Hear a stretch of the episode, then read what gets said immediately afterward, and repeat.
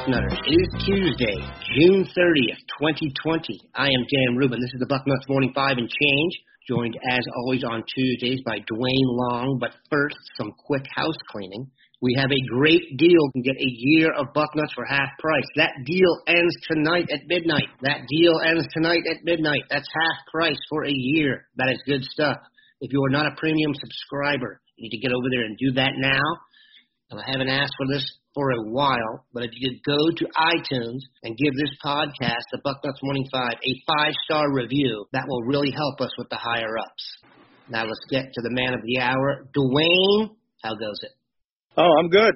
I'm uh, enjoying the warm weather and warm and dry, Dan. That's the thing. I got so it was the wettest winter I can remember in a long time. Now it just rain all the time. It wasn't cold, just rain and it's just been it's beautiful in Columbus these days. It has been nice in the Gem City. The question is, how nice is it in Nashville, Tennessee? That is the site of the Elite 11 as the camps get fired up again. The Elite 11 is, of course, a gathering of elite quarterbacks. Justin Fields is down there, but today we are going to talk about the prepsters in attendance, most specifically Kyle McCord. McCord is Ohio State's quarterback commitment in the class. We really haven't spent a lot of time talking about him here on this podcast. His recruitment was pretty smooth, and we tend to focus on the recruiting roller coasters. Six foot three, 205 pounds. He is the number three pro style quarterback according to 24 7 Sports. He's got a great interview on the front page done by Brian Dohn, the Mid Atlantic 24 7 sports recruiting analyst, where he talks about guys he's recruiting. And you can tell that McCord has spoken to the media many times before and is very comfortable in front of a microphone. We haven't gotten your opinions on McCord in general. I want to put in context at some point here where you think he will fit. But your thoughts on McCord as a player? Oh, I I went ahead and looked at looked at McCord again last night I had looked at him before, and I've always liked the kid. Uh, I think some other people are more impressed with him than I am. People are talking about he's going to going to uh, be the the starter, and I'm saying that you, you're just not recognizing how good uh, Miller and Stroud are. It, it's just huh, they're they're really outstanding kids. They're bigger kids. Uh, I'm I'm just saying that I don't think that that's going to happen. I'm glad to have him. I'm definitely want to keep him. Uh, the kid's got so many intangibles. I was looking at it last night, and what I look for is what's good and what's bad. And the bad list was, it was, it was kind of skimpy. You know, you look at this kid throwing the football. I love his mechanics, his footwork. You always see him have. He's got a good base all the time. And when quarterbacks got their feet under them, they're completely different animals. And this kid always manages to get himself set properly and throw. He's cool. He couldn't be any cooler. Always poised. Uh, he's got he's got a good arm. He doesn't have the gun that we're used to got used to seeing over the last couple of years with with Haskins and and Fields, but he's got plenty of arm. If you were looking at things, the the I, I'd say it's nitpicking to find things that are really wrong. This guy checks so many boxes. Uh, but you know, you'd say, well, you'd like him to be a little bit taller and maybe have the the big gun. And if that's all you're complaining about, well, you need to stop complaining. You're nitpicking. So the, there's a lot. I think he's definitely going to be a starter here. Absolutely, he's going to be a starter here. I just think with the with the big jump jump and uh, uh, having uh, you know a year of football under their belts, that those guys are going to be ahead of him. You just don't pull quarterbacks that are being that are performing. I mean, look how many arguments we had about J.T. Barrett, and it still comes back to look how many games we won with J.T. Barrett. So, uh, you know, you're just not going to see a coach come in and take a starter out of the lineup that is that is really performing. And I think one of those two is going to perform uh, and and make uh, and make McCord wait for his turn. As prospects, if you were to rank C.J. Stroud, Jack Miller, and Kyle McCord, if they were in the same class, how would you rank them? That would be hard to do because Miller missed his senior year. He just was beat up. Uh, so that's just kind of not a fair comparison because senior year we see so many kids make a jump from their junior to senior year. Uh, if if you just ask me to to compare uh, Stroud and uh, McCord, I'm going Stroud. Why? There's there are several things. I think he's uh he's a, a bigger, sturdier kid. He's he's better put together. Um, that's one of the top, and I also like that Stroud seems to be on an upward arc. He's he's he's really come on because I mean, think about it. This time last year, we weren't talking about C.J. Stroud, so he seems to have hit his his uh, his stride and is finding his game. Uh, also, there's the mobility issue. McCord moves around just fine, but Stroud will hurt you with his feet. What are your expectations from a kid when they go to a camp like the Elite Eleven? Will you get tweaked if uh, he doesn't perform in the top five or something like that? Nah, uh, I can't say that I do, but I, I do pay attention because for for one thing, they're throwing to um, uh, better quality receivers and they're throwing against uh, better quality defensive backs. Really, it's a matter of uh, middle of the road. I don't pay much attention to. I want to know. I'd like for them to perform in these things, regardless. I want them to play against better players. I want them to play with better players. That's that's that's a positive anyway. It's more drilling, especially right now when when kids have been away from the game for a couple of months. This really hurt as far as as uh, uh, gaining experience. Uh, but you you take him and you put him in that setting. I look for really outstanding, like with C.J. Stroud, or a kid that really sh- you you have to question. Okay, how did he get here?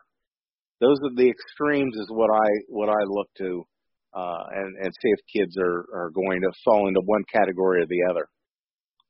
It'll certainly be interesting because, as you said, these kids have been off for a while. So the Elite 11 will kind of be a litmus test for who has been working out and who hasn't. We're going to take a quick break, come back, and talk about Devonta Smith's move from Ohio State to Alabama.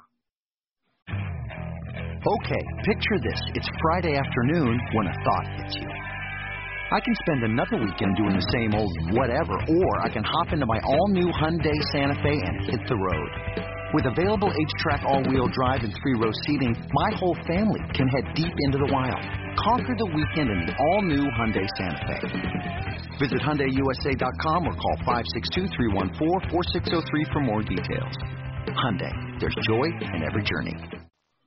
We are back. Duane, since you last joined us, Cincinnati LaSalle defensive back Devonta Smith decommitted from Ohio State and has since committed to Alabama, none of which was surprising you were not particularly high on Smith when they added him. He is now off to Alabama. How do you interpret this situation?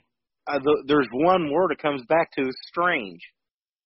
What the hell happened? Okay, uh, it's I'm on. You know that I was not a real big fan of this uh, offer or the verbal from the start, uh, and now with nothing going on not camps, combines, nothing, not even workouts at school. We suddenly sour on this kid based on what? the only thing we've got to go on is what happened last year. Okay, that's fine. But coming off last year, he was an early offer kid, not just an offer kid, an early offer kid, and we and a committable early offer. And then all of a sudden, uh, well, let's just let him go into Alabama with our blessing. And there, and and let me add another factor that just does not add up in this thing. His other schools, Kentucky and Arizona State. I uh, what? You you have you're offered and committed to Ohio State. He does get offered and commits to Alabama, but your other schools were Kentucky and Arizona State. What is going on with that? Why those schools? Who else was offering? I haven't looked at his overall offer list. That's his list of, of schools he came down to. There's just it's just a bizarre situation.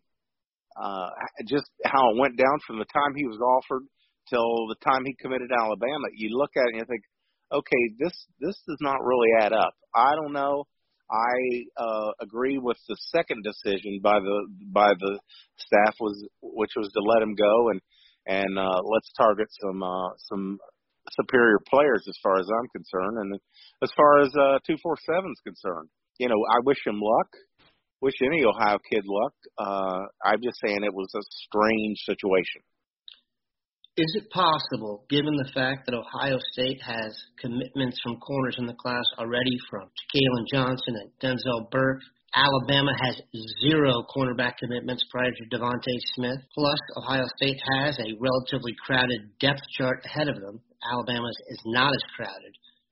Do you think it's possible Devonta Smith went to Alabama because he will see the field more quickly there than he will in Columbus? Well, of course. I think that that's the driving uh, principle behind this thing. If if you ask Ohio State, you know, uh, here's what I think eventually happened was there was a conversation where Ohio State just was brutally honest with the kid and said we got other higher kids on the board that are committed and we're working on a couple of others and the kid said, "Hey, I don't need this. I'm out of here." And took the next best offer on the table. Uh, I'm glad they were honest with him. Sometimes schools are like, hey, we want to keep this guy, uh, and we definitely want to keep him away from a, a rival. And let's uh, let's be honest about it. Alabama has become a target school for us. We want to play Alabama and we want to beat them. So you know, it's a that's a negative as far you know if this kid does become the um, the per, the player that some think he is well, uh, you've you know you had him and and you gave him up. I mean the the fact that the schools that were on his list really is just a strange looking list. It seems like you know I've said this on the boards before that I've seen the lists kids put out that are uh, who they want to be recruited by, who their favorites are, and who they're actually being recruited by it just seems like there's, there's no middle ground on this kid. They everyone thinks that uh, uh, the people that really like him think you know this kid's uh, a, a great looking cornerback prospect, and then when you look at the schools he was down to, uh, there's others that are just saying, okay, wouldn't mind having him, but uh, I'm going to uh, spend more time on the phone with these kids over here. So it, it, the whole thing is just strange. It is strange. One thing's for sure, if he goes there and thrives, we will hear about it. But I have to say, I think the Ohio State secondary is in good hands, and the NFL would agree with me. We appreciate Duane stopping by. Have a good one, Bucknutters.